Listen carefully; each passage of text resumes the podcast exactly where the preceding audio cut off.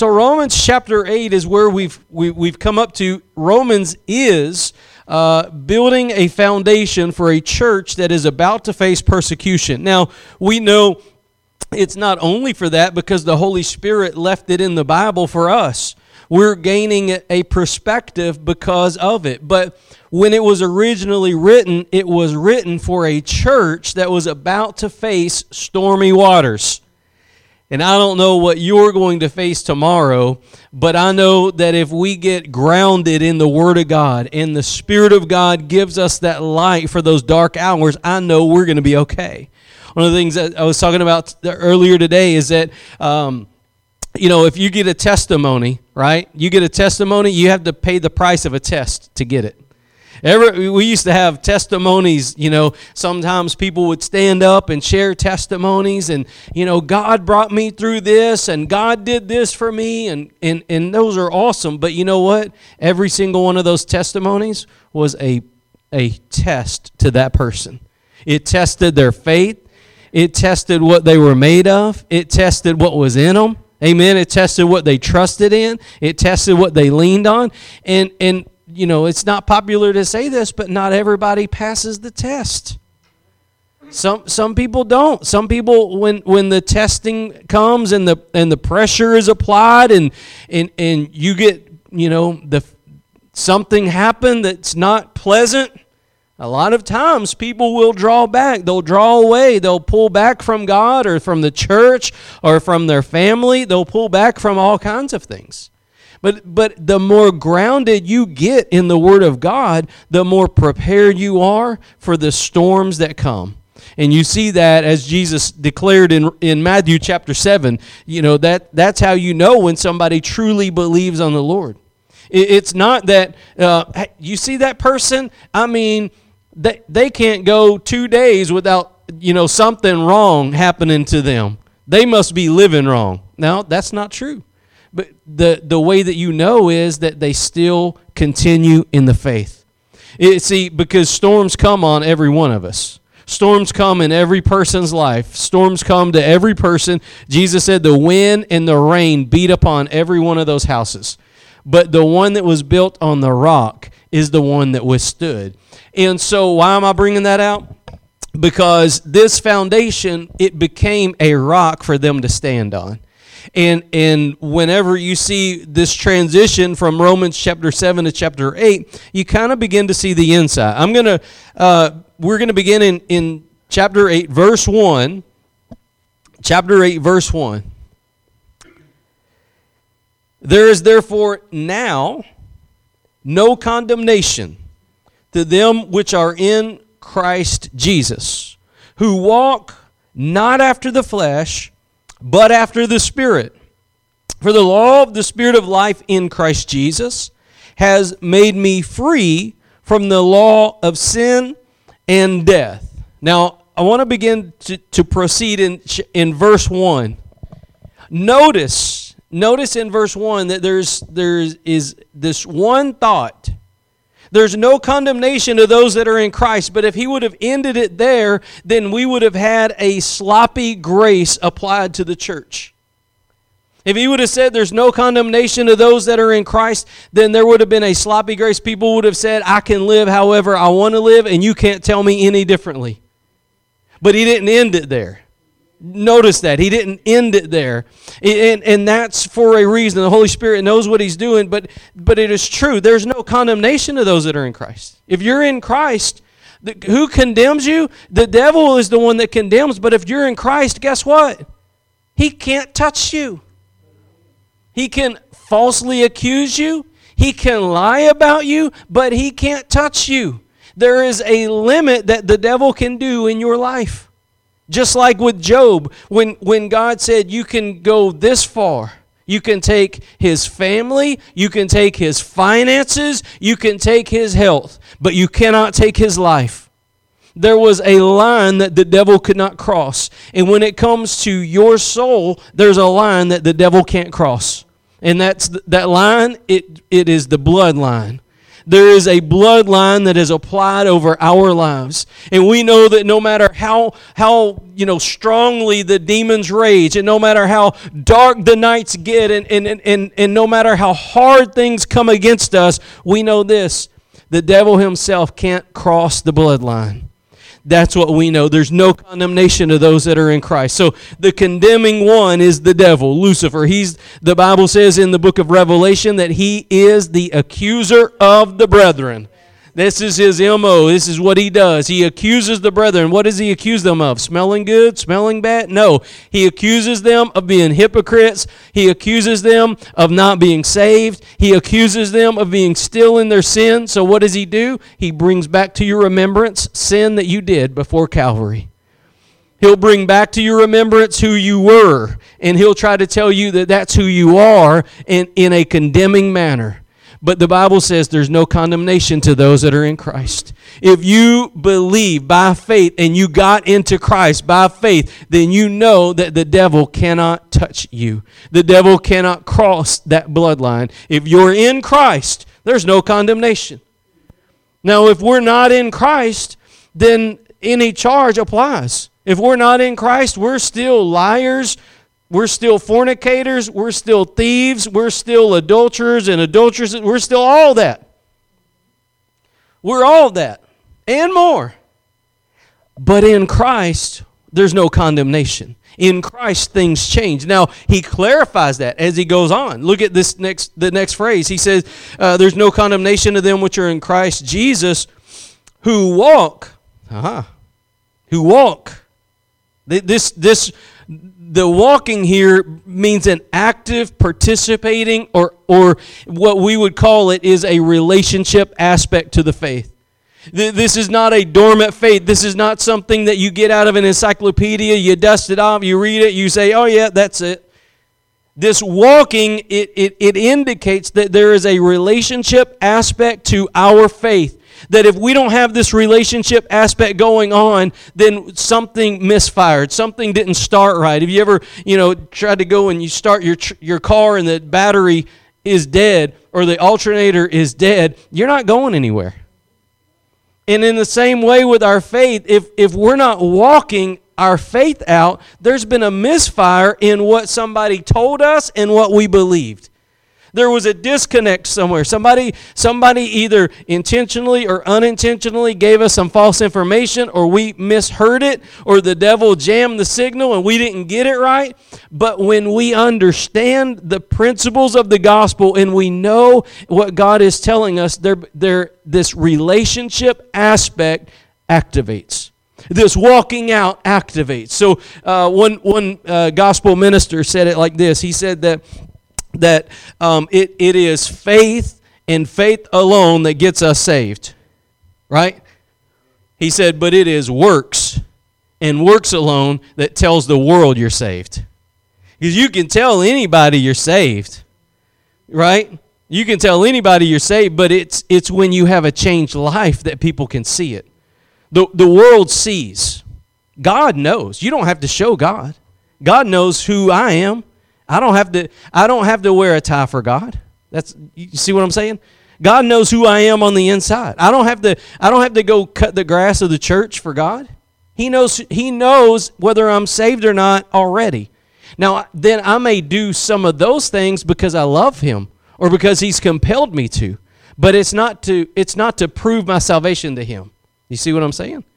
So, when we're talking about this walking out, what it means is that we've been so affected on the inside that we must let it go out on the outside. If we were preaching a Pentecostal church right here, we would say that, that, that God got so, God fired me up so much on the inside that it began to move to the outside. How many of you know sometimes we can, repre- we can, we can push back against that? Have you ever been in a situation where you know God was stirring your soul, but you push back? You know, sometimes whenever the Holy Spirit's moving, and you know, one of the gifts of the Spirit is is an encouraging word. It's it's to bring a word of encouragement to the church, and God may be compelling you on the inside in your spirit to go and encourage somebody. And you know what the flesh does? They know that. They know that. They don't need that. See, we, we push back what God's trying to do. But when we have this relationship, this walk with the Lord going, and, and, and it's coming in, and then we allow it to affect us to the going out. This is where the relationship begins. So this walking, this word walk here, it indicates a change. This so what we're talking about um, is going from the paper of theology to the flesh of neology.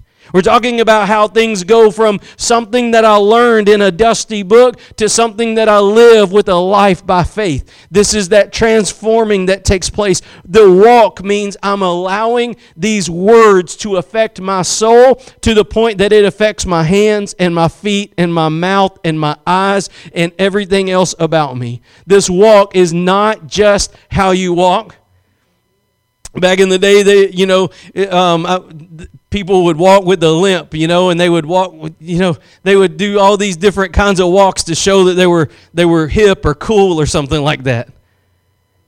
But this is not a this is not an act, it's not a it's not just about a walk. It's it's this is life. This is how you live. That's what the word's talking about. So this uh, this change that takes place God is saying there is a change that takes place in every aspect about who you are. So there's no condemnation to those that are in Christ Jesus. Hallelujah. Amen. Let's let the choir sing on that one. Praise the Lord and let's shout for glory. But there, there, there comes this word here. It says, who walk, who walk. You have to get that. You, you, and, and each one of us in different seasons, this hits differently. Sometimes, you know, if, if you're walking with Jesus, sometimes, you know, it may not look like it did 10 years ago. It may look differently, but that's okay because God doesn't want you to get comfortable in your flesh. You can get you can get comfortable in the way that you serve, and you can get in in a dare I say it rut you, you can get in a rut spiritually by doing the same thing over and over and over and over if it's not got that anointing on it, if it's not consecrated to God, if it's not coming from a place where you're being compelled by the Spirit of God to walk it out. We can get in a rut. We can get comfortable, right? Well, I'm, I, you know what, Pastor? I'm not comfortable leading Sunday school. I'm comfortable working in the parking lot duty. I'm saying that one because that was my first job in the church, right? Parking lot duty assistant parking lot duty. That's okay. But you know what? God, I could have stayed there, but God told me not to stay there. You see what I'm saying? But I could have got comfortable there. I could have got in a rut, and I could have gotten dormant in my walk with God. But God is all the time growing you. God is all the time growing you. God is interested in pruning you so that more fruit is born in your life. You know that there's some trees that if you don't prune them, they're going to die sooner than they normally would? Did you know that? I, I, I mean, I, I, grew up with farm animals and things like that, but not much about trees. But I, I, when I read that, I found that out. It's shocking to me how you can't see that played out in John 15. God, God so much loves and desires to see fruit come out of your life through your relationship with Him, and that He will prune you so that you'll A, bear more fruit. But you know what? It preserves your life, it preserves the vitality of your spiritual life. You don't coast, you don't get in a rut, you don't get, ah. Uh, uh, you know, I don't know about Bible study. You get in that rut, but if, if the if the Holy Spirit is pruning you, and sometimes He'll take things away from you that make that are comfortable. Sometimes He'll take away um, a crutch of comfortability to get you to what? Lean on the Spirit. To get you to lean on the Spirit. There's times that the Lord will grow you, and that's how He does that. And so, uh, with that said, he, just at the beginning, He said, "Who walk." Not after the flesh, but after the spirit. So there's two different kinds of walks according to the apostle Paul. You can walk according to your flesh or you can walk according to the spirit.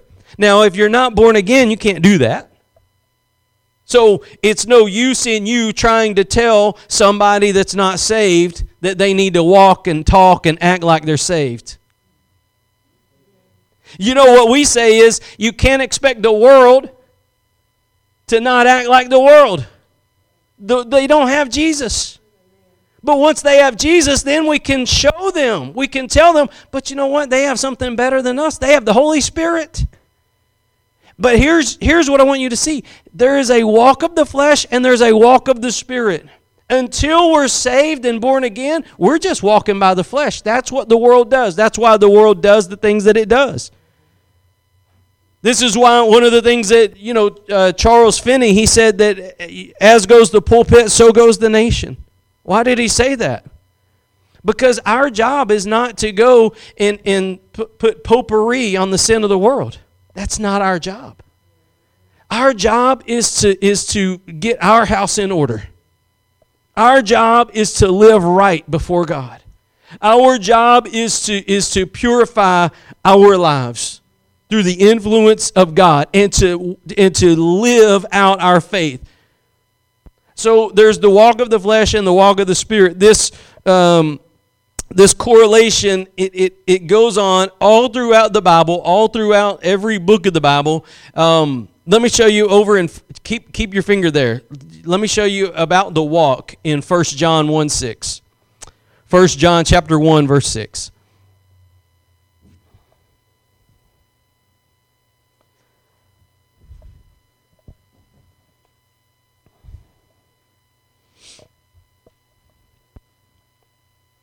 Now, when, when, when we're talking about the influence of the Spirit in our life, what we're really meaning is, when I, when I say the influence of the Holy Spirit in our lives, what we're really meaning is the power of Pentecost in a daily manner.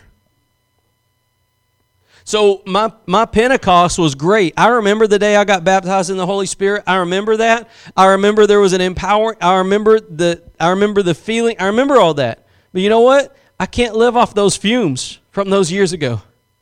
I need a daily time with God. I need a daily Pentecost. I have to live if I'm and if I'm not living in a daily kind of Pentecost way, then what am I I'm doing. I'm, I'm trying to live the Christian life without the help of the Holy Spirit.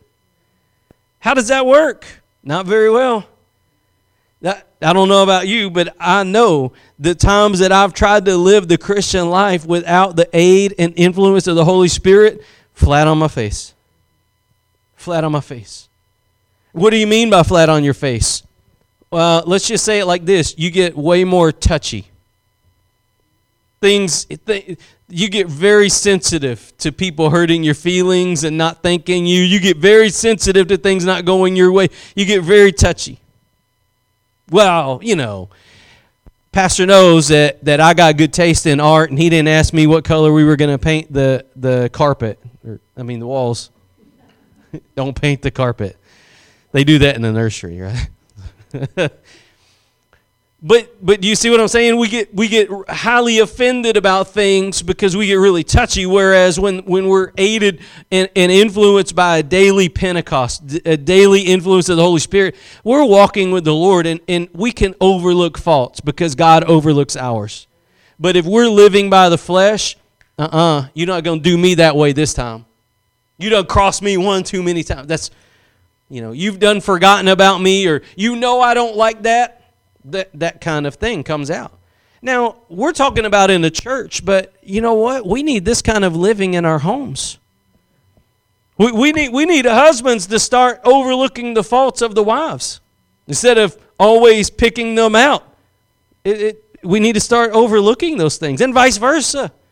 In, in, in, in, in our family, with our children or our grandchildren or our, our siblings, neighbors you know what? They put their trash on my side for the last time. I'm going to go dump it all over their yard. These things happen. And they, they may sound silly, and they do because that's the flesh will make you do things that make you look silly. That's the flesh's goal, one of them. But if we're living in that daily Pentecost, then we know and understand there's a higher thing going on.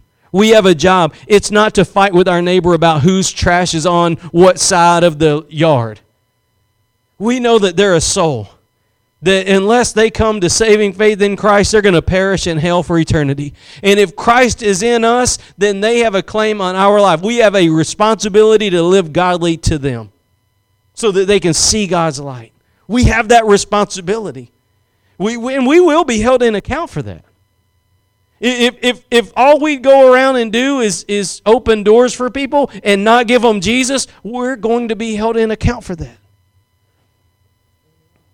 So, 1 John chapter 1 verse 6.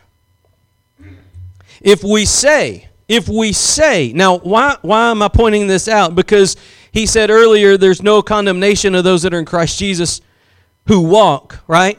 Who walk not according to the flesh. Do you have you ever or have you ever seen somebody, right? Have you ever seen somebody or have you ever been in a place in your religious life that you said you were right with God, but you weren't living it? I'll raise my hand on that. I'll raise my hand on that. There was a time that I said, right? That I said I was right. I, you know, we, we support uh, and, and we're partners with, with Pastor Troy Bond down in New Orleans, and they go and they minister every Friday and Saturday on Bourbon Street. And one of the things I love about their ministry is, is that sometimes you'll get Christians that are out there reveling and drunker than a skunk, and they'll begin to argue with these people. You know? But what they're doing is they're, they're, they're arguing from the flesh. Are you with me? There's times that, that we've done things and we said that we were right with God when we weren't. When we weren't. Look what he says here. He says, if we say that we have fellowship with him, that's a relationship. That's the walk. If we say that we have fellowship with him and walk in darkness, we lie and do not the truth. Now, that's amazing statement. Because if, if, if, if we're honest, if we're honest, this should correct a lot of the issues in the church. Now, I understand somebody's going to say, well, define darkness, Pastor. Okay, you can get in on that. But notice what he's saying, though, is that there's a hypocrisy. There's a hypocrisy for somebody to say that they know God, but to live contrary to that knowledge. If you say you know God, you can't live contrary to that knowledge. That's what he's saying. Now, if we if if, if it continues on, there's a, there's a colon there. So let's continue on. He says, "But if we walk in the light as he is in the light, we have fellowship one with another." and the blood of Jesus Christ, his Son, cleanses us from all sin. Now, based on those passages right there, who is cleansed by the blood of the Lamb? Those who have that active walk, those who are walking in the Spirit, not the flesh. This is a perfect parallel to Romans 8, verse 1. Perfect parallel. You, you can see it right there. Those that, that are not uh, condemned in Christ are those that walk in the Spirit. And those that walk in the Spirit are the ones that are, are walking in the light, are those that are cleansed by the blood of the Lamb. You know what? If you're cleansed by the blood of the Lamb, nobody can condemn you. The devil can't condemn you. That's what I was saying. The bloodline, the devil cannot cross.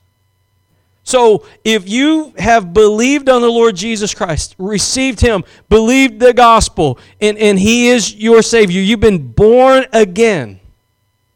You've been born again. The blood's been applied to your soul, and now you're walking. Now, you don't start out perfect. You don't start out on top. Paul teaches that in the book of Philippians. He said he didn't he has not attained, but he strives for. He reaches forth for the prize of the high calling of God in Christ Jesus.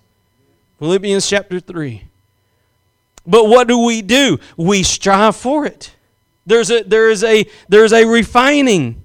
There's a you know what? I don't need to do that again. Now and like I said, you don't start out perfect. You don't start out perfect.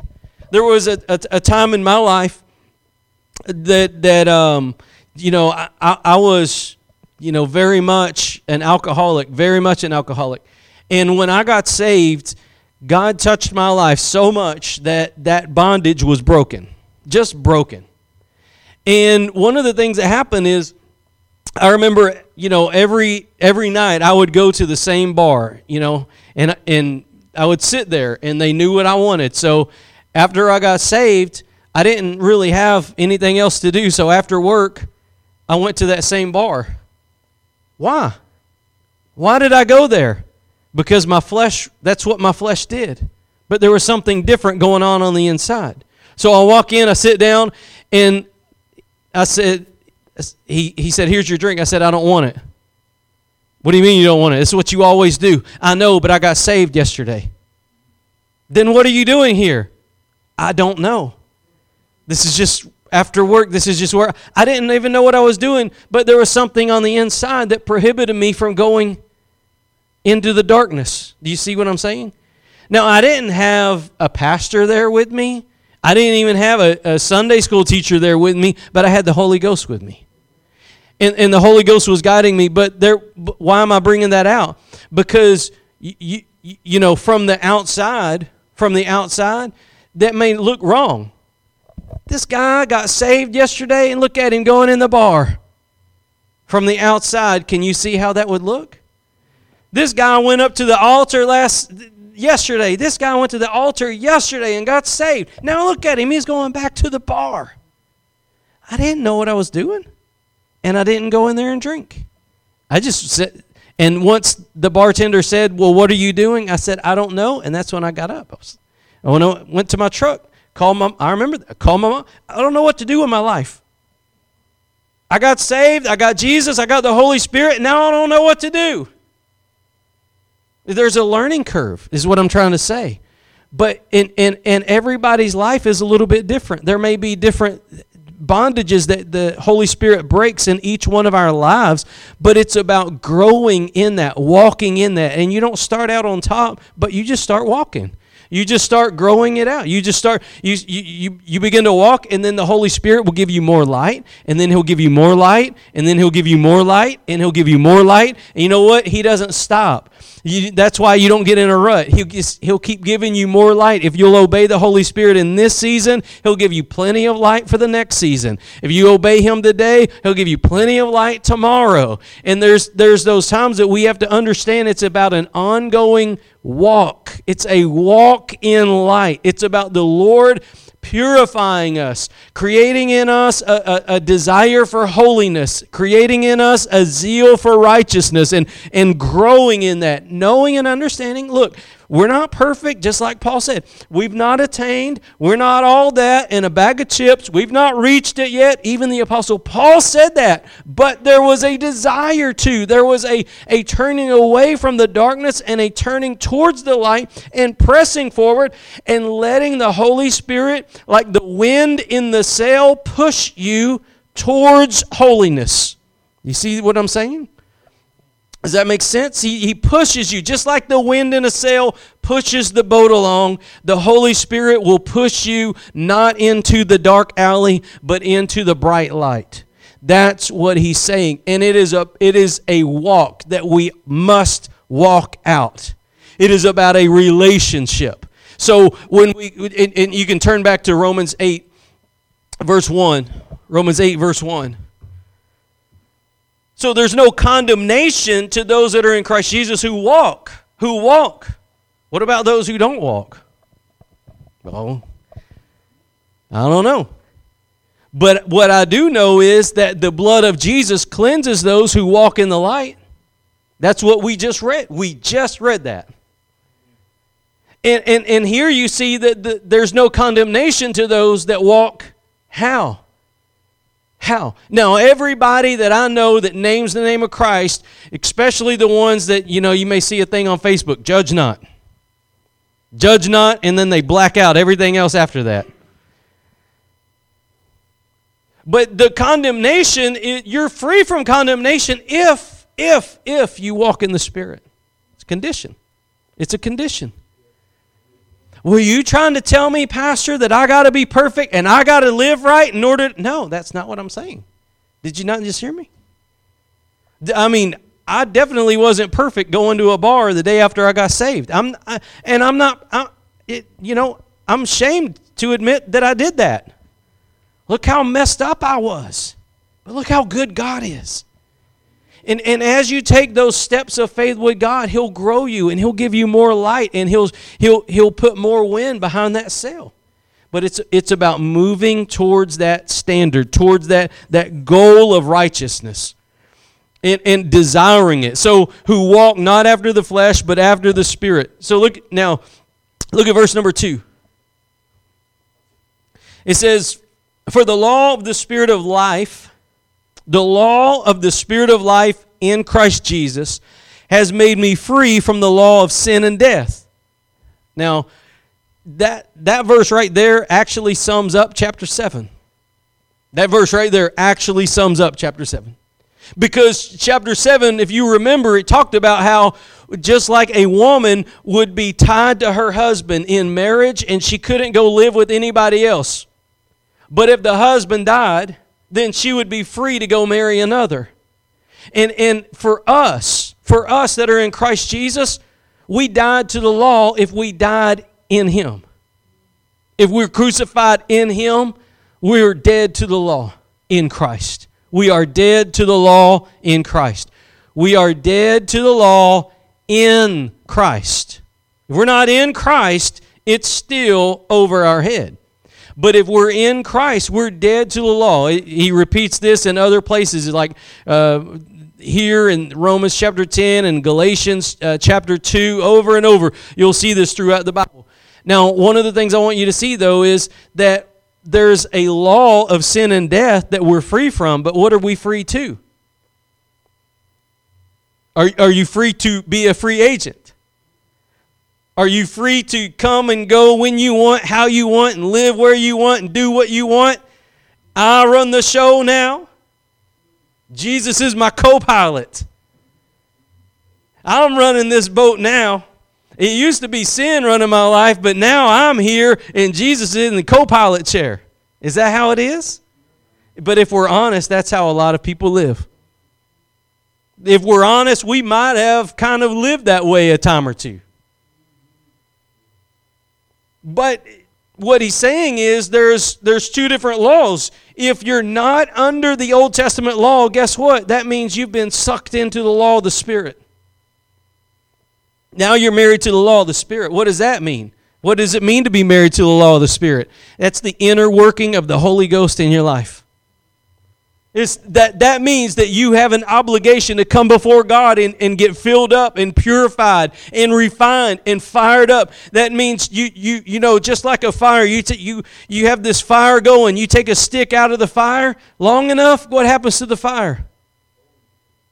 Goes out. Well, what happens when you stick it back in the fire? Lights up again. Same thing with us. This is why we need that time with God. We need to go back into that prayer closet so we can get back into that bonfire and, and let the fire of God come upon our soul and refine us and purify us and fill us with this Holy Spirit of God again. And then we can go out into the world and burn like a bright light in a dark world. And then we go back to the Lord and, and, and we get fired up again. This is the law of the Spirit, and there's, there's so many different aspects to it. The power of the Pentecostal life in daily living will far exceed any effort that we can do on our own. I promise you, if, if you get so fired up with the Spirit of God, if you'll get alone in the, the look, oh, these Pentecostals, these Pentecostals. Look, every serious man or woman of God always talked about this. They might have used different words. They might have called it the second blessing. They might have called it the, the baptism of the Holy Ghost or the getting filled with the Holy Spirit. They call all, but it's about uh, the Holy Spirit of God coming upon you so much that you are clothed with a new power that is not your own, but it is God. It is very God. From D.L. Moody, Andrew Murray, Charles Spurgeon, even talking, the Baptist guy, Charles Spurgeon, he even talked about it. All of them did. Because we need the influence of God in our lives on a daily basis not just for the hour of testing, not just so we can get a testimony, not just so that what we did 40 years ago we can talk about it every now and then, but we this chapter is about the power of Pentecost in a daily way of living. So it's it is about the influence. This is what I want you to get. This is about the influence of the Spirit of God in our lives today.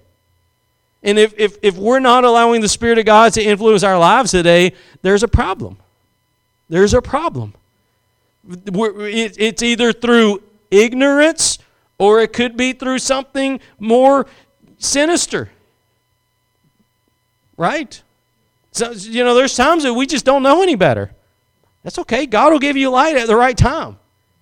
God will give you light at the right time. But then there's other times that we know what to do right and we don't. So, anyways, what I wanted you to see is that there's a law. There's a law. There's a law to sin and death.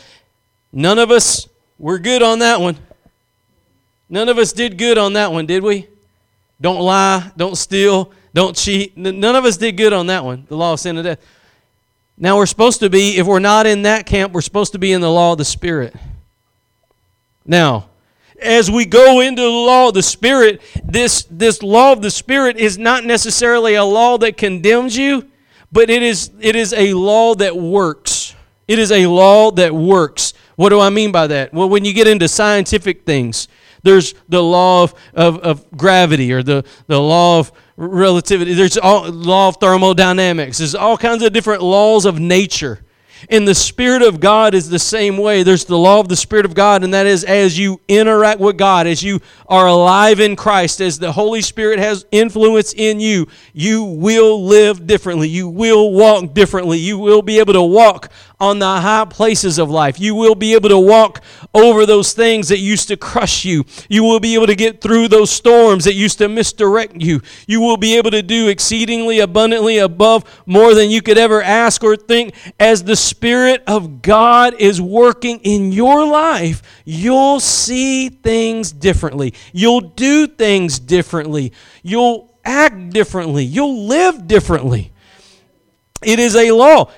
And, and and listen, the, and, and sometimes we're like, ah, I don't know, I don't But there's a law. This is a law. It's, it's kind of like if you eat ice cream, there's a law about that. You eat ice cream, you might have to get a bigger belt. There's a law, right? Is a, but it's with the Holy Spirit there's a law. If you get alone with God and you get on your face before God and you spend intimate time with God and you seek Him with a sincere heart and you pray until, you pray through, you stay with it until God touches you. God still touches. And if you'll stay with it till God comes upon you, there's a law that'll happen. You'll come out of that closet. You'll come out of that prayer closet with fire in your belly. You'll come out of that prayer closet with, with a new language coming out your mouth. You'll come out of that prayer closet with a renewed mind. You'll come out of that prayer closet with a new purpose in life. Your purpose in life won't be to catch fish. Your purpose in life will be to fish for men. You, you, you won't be about day to day living anymore. You'll be about living with God. It'll just change everything in your life. And so this law that this law that happens is amazing. Is amazing. This law, this as you interact with the Holy Spirit and, and, and walk in the Spirit, there's a law that'll happen. There's a law that'll happen. Notice this, notice this next part right here. Verse 3. For, the, for what the law could not do, for what the law could not do, in that it was weak through the flesh God sending his own Son in the likeness of sinful flesh, and for sin, condemned sin in the flesh, that the righteousness of the law might be fulfilled in us, who walk not after the flesh, but after the Spirit. So here you see God is repeating himself, but before that, he's talking about what Jesus did. It says that the law had a problem. The law had a problem. It was weak through the flesh. What does it mean that the law was weak through the flesh? What does it mean that the law was weak through the flesh? It means that you couldn't get that, that round peg in a square hole. The law is perfect, but when the flesh tries to work the law, it's weak. It, it, it doesn't work. It doesn't jive. It doesn't, it's two different languages. The, the, the, the, the law is holy, it's perfect. The flesh is not. So it, it's kind of like Android and, and Apple. They don't marry up, right? and so the and, and I don't know which one you would correlate to the perfect, but you have this the the law is this standard, this holy standard. It comes from God. It is God breathed. It's perfect, converting the soul. It's holy. It's righteous. But he's saying the the flesh is weak in this area, meaning that in our own flesh we can't keep the law. It was designed to be like a mirror to show you your imperfections. And you know what we do? How many of you have been in a season in your life when you just didn't look at the mirror because there was something you didn't want to see? I remember one time I had um, an accident and I had to do, um, it, they did surgery on my head. They had to sew all this stuff back together. And um, for six months, I couldn't get out of bed. That's how bad it was. I was bedridden for six months. And, um, and, and, and I remember I didn't look in the mirror for six months because I didn't want to see.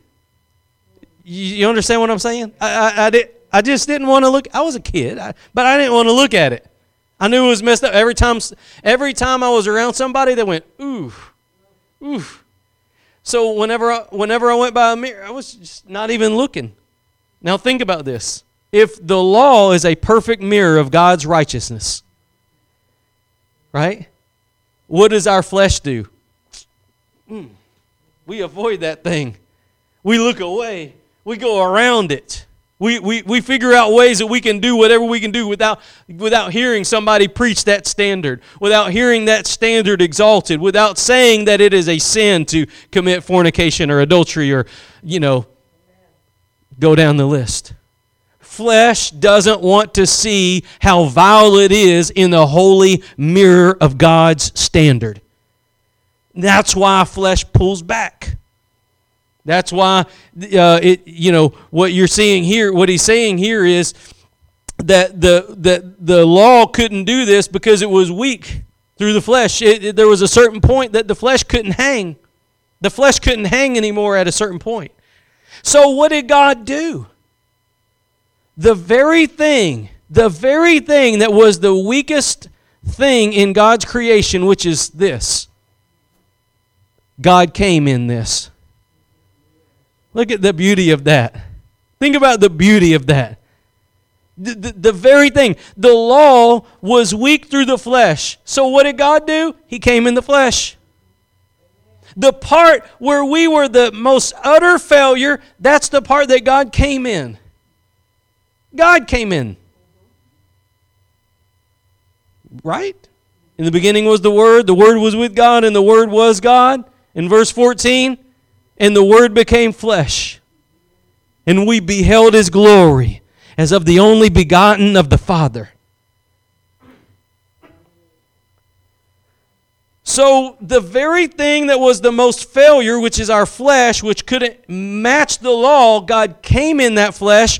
Why? So that He lived a perfect life, so that He, whenever He went to Calvary's cross and He was crucified for our sins for the first time in all of creation and the last time in all of creation, flesh met the goal. The, the law met its match when God walked on this earth in flesh. That's, that's the gospel. That's the gospel. And so, as Jesus died on the cross of Calvary, the, then the law had no more stronghold over the flesh. The flesh finally came back. The flesh finally got one over and, and met the standard of God's law. And that's why, if we're in Christ, that's why, if we're in Christ and we're crucified with Him, baptized in His death, raised to new life with Him, then the law can't touch us. Because Jesus matched the beauty of the law when He came and He lived a sinless life on this earth and He died for our sins on the cross. He, he matched the beauty of the law. He matched the majesty of the law. He matched the standard, the righteousness, the holiness, the perfectness. He matched it. And we're in Him. And we're in Him. So now you see why it says in verse 1 that there's no condemnation to those that are in Christ Jesus, who walk not according to the flesh. That's the part that failed the law. but according to the Spirit. That means that I've been baptized with him in death, raised to new life by his Spirit, and I no longer walk according to this. I walk now according to the Spirit of God that compels me from the inside. That's what he's saying. And so there's these two laws at work. There's the law of sin and there's the law of the spirit. If you sow, if you sow to uh, the flesh and you sow to sin, what are the wages of sin? Death. Amen. Romans 3. We already went through that. The wages of sin is death. What about the Spirit? What if you sow into the Spirit? What do you reap? He says in the same verse, life everlasting. So we're going to sow, according to the Word of God, into one or, or the other of these laws. If you're born again, you're going to live according to your flesh or you're going to live according to the Spirit. There's a law for either one. You live according to the flesh, you're going to get something for it. You're going to get in jail, you're going to end up killing somebody, you're going to get a divorce, you're going to get bankrupt, you're going to get something. The wages is the payment God said, you want it, you, you want that? Here's the payment for it. The wages of sin is death. What about spirit? Life everlasting. Life everlasting. That's God's that's God's presentation to us as we see it in these verses. And it says in in in um, so verse 3 is talking about how these things marry up. Verse 4 that the righteousness of the law might be fulfilled in us who walk not after the flesh but after the Spirit. So that's that's just confirming what he said earlier. Verse 5. For they that are after the flesh do mind the things of the flesh, but they that are after the Spirit, the things of the Spirit. You ever tried to get somebody to, to, to, to do godly things when they weren't ready for it? You ever tried to do that? The, the, the carnal mind doesn't understand the things of God and doesn't want the things of God. But a spiritually minded person, spiritually minded person, I say this a lot. There's, there's certain individuals, and I'm not going to look at any. But if we didn't come to the church and unlock the door, they'd be beating it down. And I'm not saying that this is the only church in town. I'm just saying that's the kind of people they are. What do you mean by that? I mean that they're that you're not going to deter them from doing something spiritual because their mind's on the spiritual. There's other people that are carnally minded that the only way they're going to do anything for God is if you give them a t-shirt or a piece of candy or it's they're carnally minded. And so that's what he's saying there's there's one or the other. Look at that. Those that are after the flesh do mind the things of the flesh. If if if if you are always going after the things of the flesh, there's a problem. And I say that with love because it's going to end up biting you.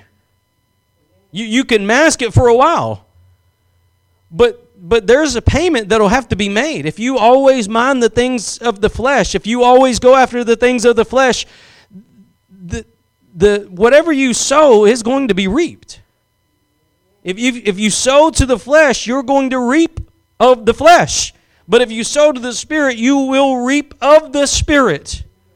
And sometimes in the church world, we say that in an encouraging manner. You know, hey, look, just be faithful, keep sowing to the Spirit, you're going to reap. Hallelujah, you will. But the reverse or the converse of that is if, if somebody is sowing to the flesh all the time, there's going to be a harvest that they don't want.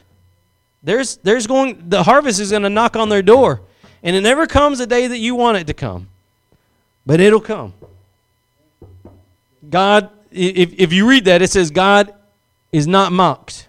Let me show you that. Let me show you that in, in Galatians chapter 6. Galatians is actually marries up with this very well. Galatians chapter 6. Now, this is beautiful stuff. Galatians chapter 6, verse 7. Galatians chapter 6, verse 7. Be not deceived. Be not deceived. God is not mocked. do people mock God? today? Yeah. I, I mean, I think somebody like Charles Darwin, they, they lived the life of mocking God. You come up with something like evolution, where people come from slime or something. And mocking God. And people mock God every day, but what does he mean by God is not mocked? Meaning, what God said is going to happen. That's what he means. Be not deceived, God is not mocked, for whatsoever a man soweth, that shall he also reap. For he that soweth to his flesh shall of the flesh reap corruption, but he that soweth to the Spirit shall of the Spirit reap life everlasting. And here's the clause and let us not be weary in well doing, for in due season we shall reap if we faint not. So there is a, you know, there's a seed, time, and harvest. Never preached that here. But there is. There's a seed, a time, and a harvest. And, and, and what he's saying here is if you put in the seed to the flesh, it's there. It's there. And there's going to be a time that the harvest comes in. And I've ministered to people in prison that have sown the wrong seed.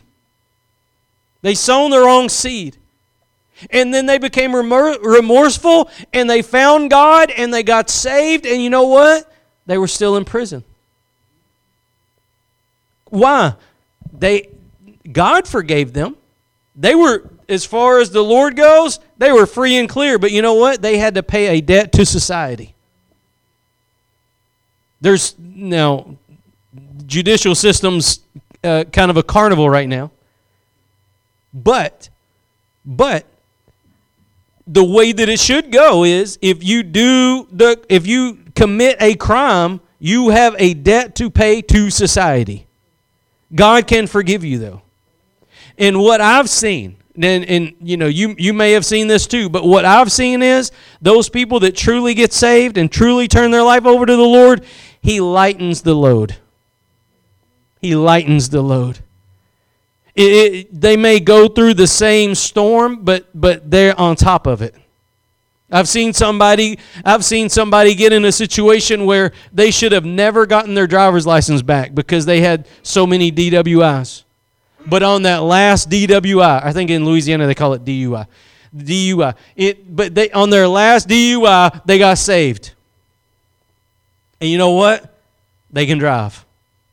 How did God do that? He gave them favor. Every single judge he hit, God gave him favor. Every single, uh, every single person, supervisor, um, every single person that he came encounter with, God put so much favor on this young man's life that, that God just worked all the details out. I, I believe with all my heart, had he not got saved, he'd still be in jail. Because after so many DUIs, you got an issue. But but God, but God, and I was sharing earlier, this guy, he teaches Sunday school today. Teaches Sunday school.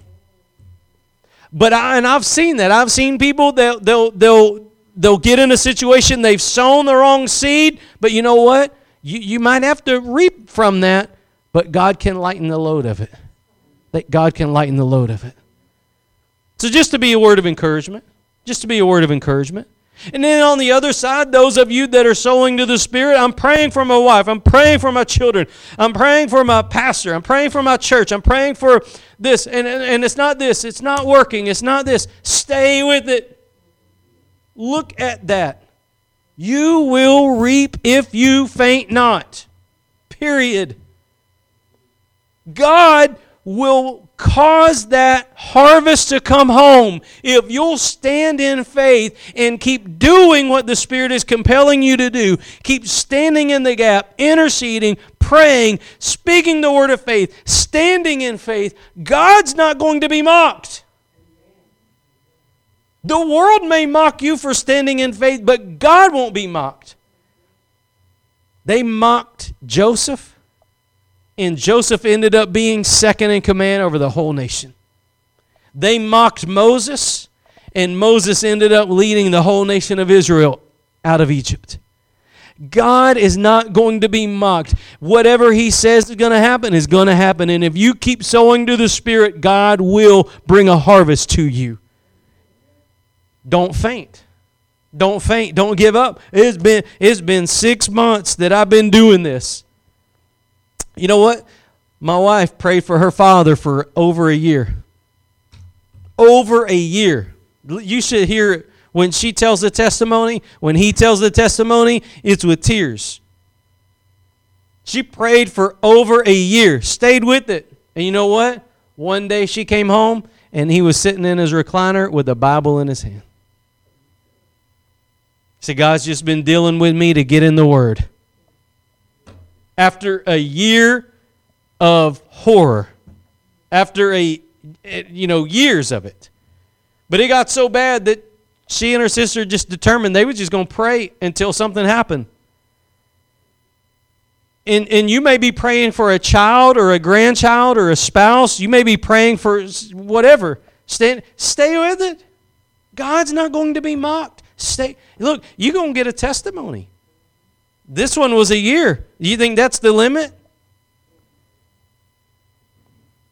I know my grandma prayed for me for years. But you know what? God's not mocked.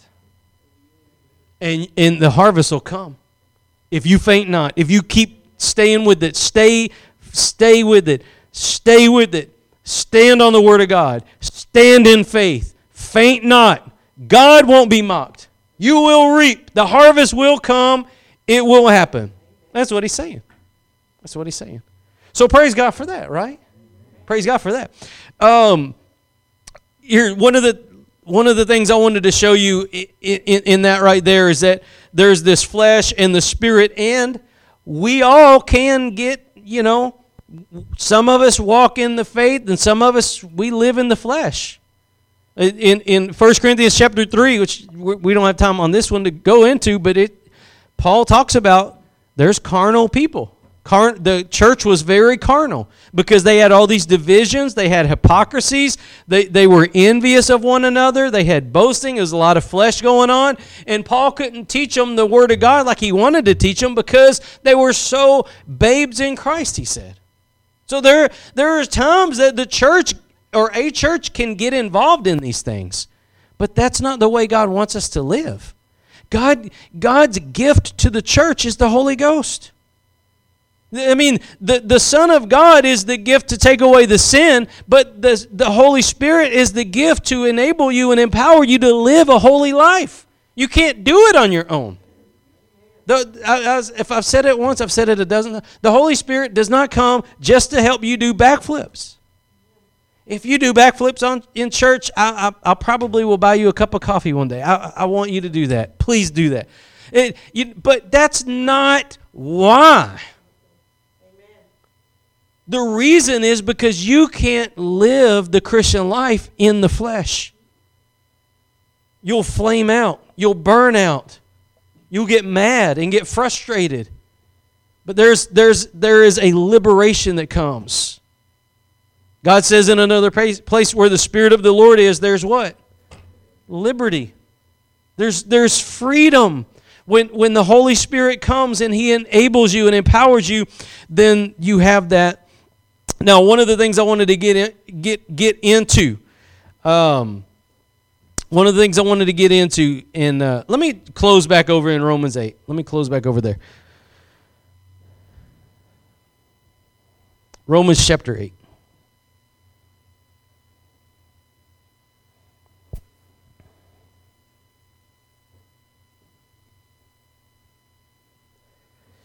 We'll push we'll push down into verse number 8. So where we were at is verse 6 and 7. Just to recap. It says for to be carnally minded is death, but to be spiritually minded is life and peace. Because the carnal mind is enmity against God, for it is not subject to the law of God, neither indeed can be. There's some people that you, you can tell them all the Bible studies in the world, but if they're not willing to be subjected to God, what are you doing? There, there, there's, there's times we have to understand there's a subjection to the Spirit of God that we must, in other words, um, somebody has to ha- live a surrendered life to God. This is part of the law of the Spirit. You got to be sub- submitted and surrendered to the Spirit. Wherever you go, Lord, I'll follow. Today's church, wherever I go, Lord, follow me. Is it true? Jesus said, Wherever I am, there my disciple will be. Today's church, wherever I am, God's going to follow me. God may follow you, but to pull you out of a ditch because you're not supposed to be the one leading the way. He's supposed to be the one leading the way. We're supposed to be submitted and surrendered to the influence of the Holy Ghost. And so that's what he's saying right here. This, this person, if we're resisting against that, we're not submitted to the things of God, but to be spiritually minded is life and peace. Carnal mind is enmity against God. It's not subject or surrendered to the law of God. Neither indeed can be. Verse 8. We'll stop right here. So then, they that are in the flesh cannot please God. Cannot please God. What does that remind you of? If somebody in the flesh can't please God, what does that what does that remind you of? Where's another place in scripture where we're where what where we know how to please God?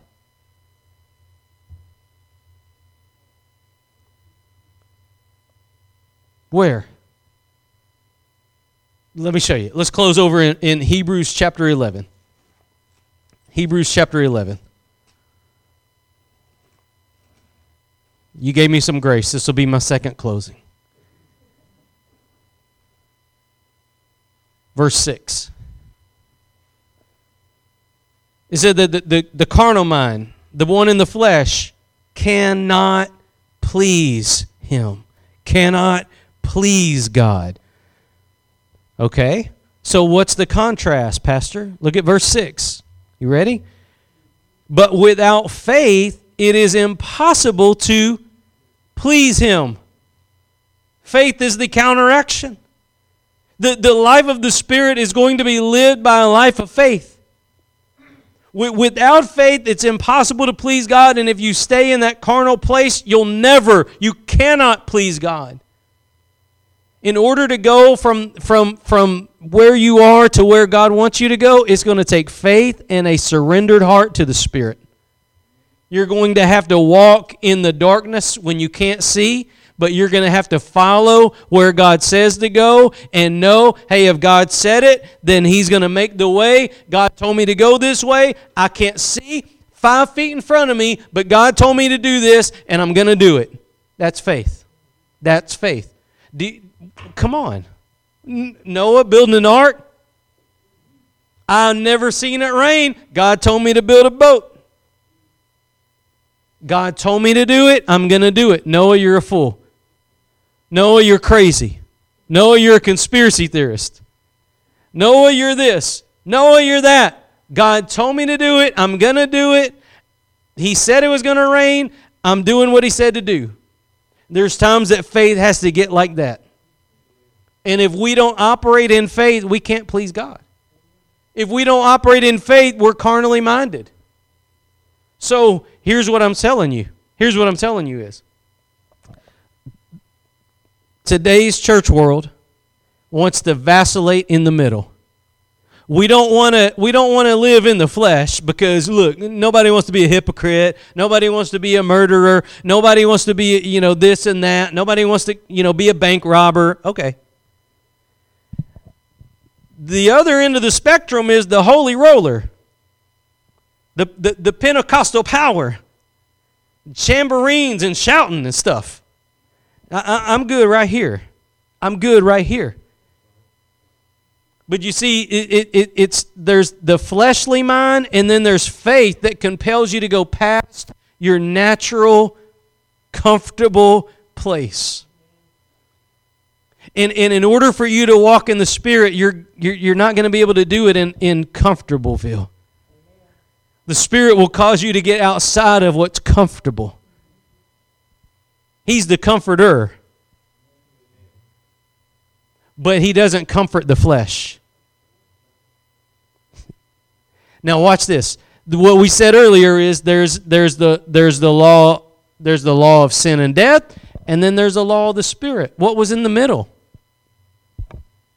What was in the middle of that?